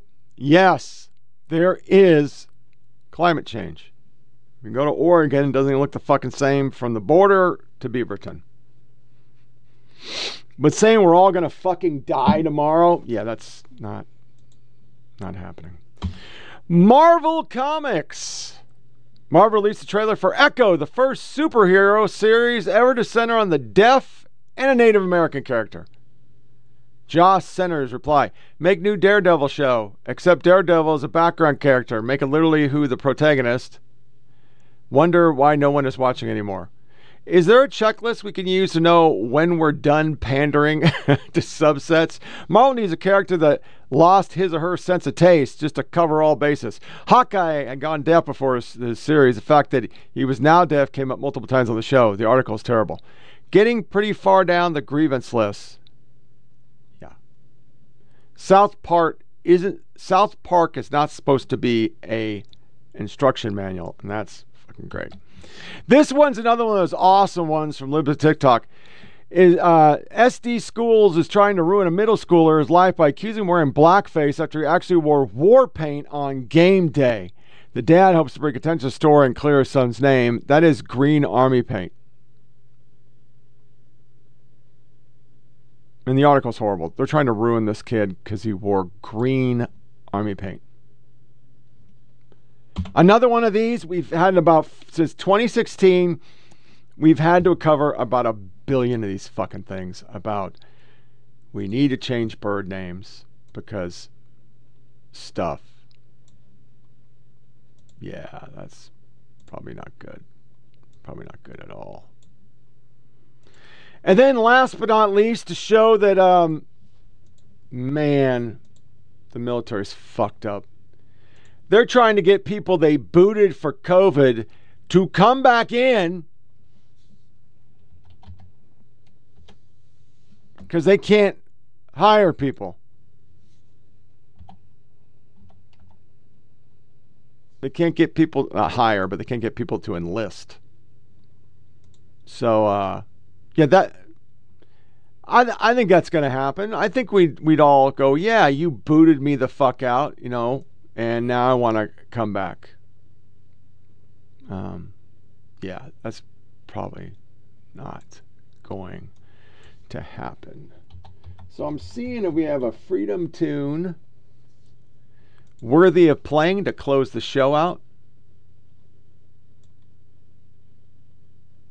Ah, what are the odds of this? Okay. Uh TikTok, where people try to figure out relationships. God damn, that is apropos with my TikTok section. So let's do a little funny and close it out. This cartoon is not for children. Hey, uh, this your girlfriend, bro? Yeah? Yo, f this bro. Oh, this bro. Excuse me? He buy you dinner and sh- Yes? Oh, what she bring to the table, bro? Hey, guess what? He bought me this dress too. Oh, she ever buy you a dress, bro? No. Oh, oh. f- buy you a dress? Oh. Yo, this your girlfriend? Wife. Oh! Yo, you pay for those groceries? Yes, I buy food for my family. Oh! What she bring to the table, bro?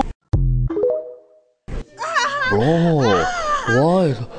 Bro, what she doing, bro? She's giving birth! Go away! Oh, bro. Oh, b- a baby gonna come out of her, bro? That's how it works. That's what babies oh. oh. come from. That's what babies come from. Oh, always. Yes! Oh. You know what's messed up? What? She still never told us what she bringing to the table, bro. We gotta ask more people, bro. Yo, this your girlfriend? She's my wife.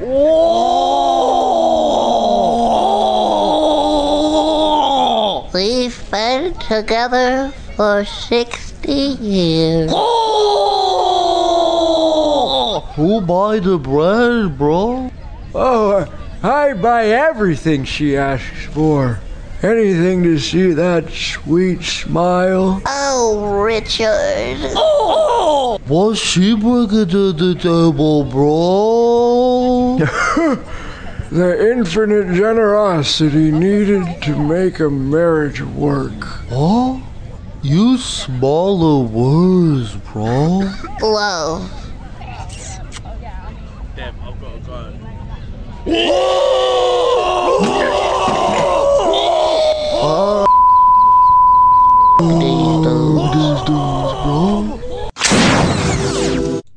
God, that is just too funny. That's how it ended up. So that wraps up another episode of Flyover PolitiK Podcast. Go to SoundCloud, Flyover Politic with K. Rumble 482-467, FOPpodcast gmail.com to contact for segments or comments. Share it with family and friends. Disconnect from your devices. Don't give the yes. Have yourself a fantastic Thanksgiving dinner before they say we can't have that anymore. This is the first year uh, that I get to actually enjoy it. Well, I can't, uh, you know, I can't pig out, but I can at least have turkey and potatoes and corn. Last year, couldn't eat shit. Couldn't eat anything. And uh, make sure, you know, you, if you don't say a prayer, you're not religious, just take a moment and um, think about the troops deployed. We got people in Poland and Korea and Italy. We got people all over the friggin' planet in uniform. And as stated numerous times on this show, being overseas for a holiday sucks the dog. It's just horrible. It's just so depressing. So for us, we always put an empty plate and have a plate at the table. Um, and if we look back at Thanksgivings, God, I miss having the grandkids over, and I wish my daughter would stop hating us and we could have a life with her. So we can have her and my son over on Thursday. But I sure miss having a barracks rat over. It was nice. it was it was good times. So anyway, I hope you have a great Thanksgiving. We're gonna go with um, the 25th or 6th. We'll see one of the one or the other. Um, until then, thanks for listening. Take care. Every death is a tragedy, y'all. Seven lives.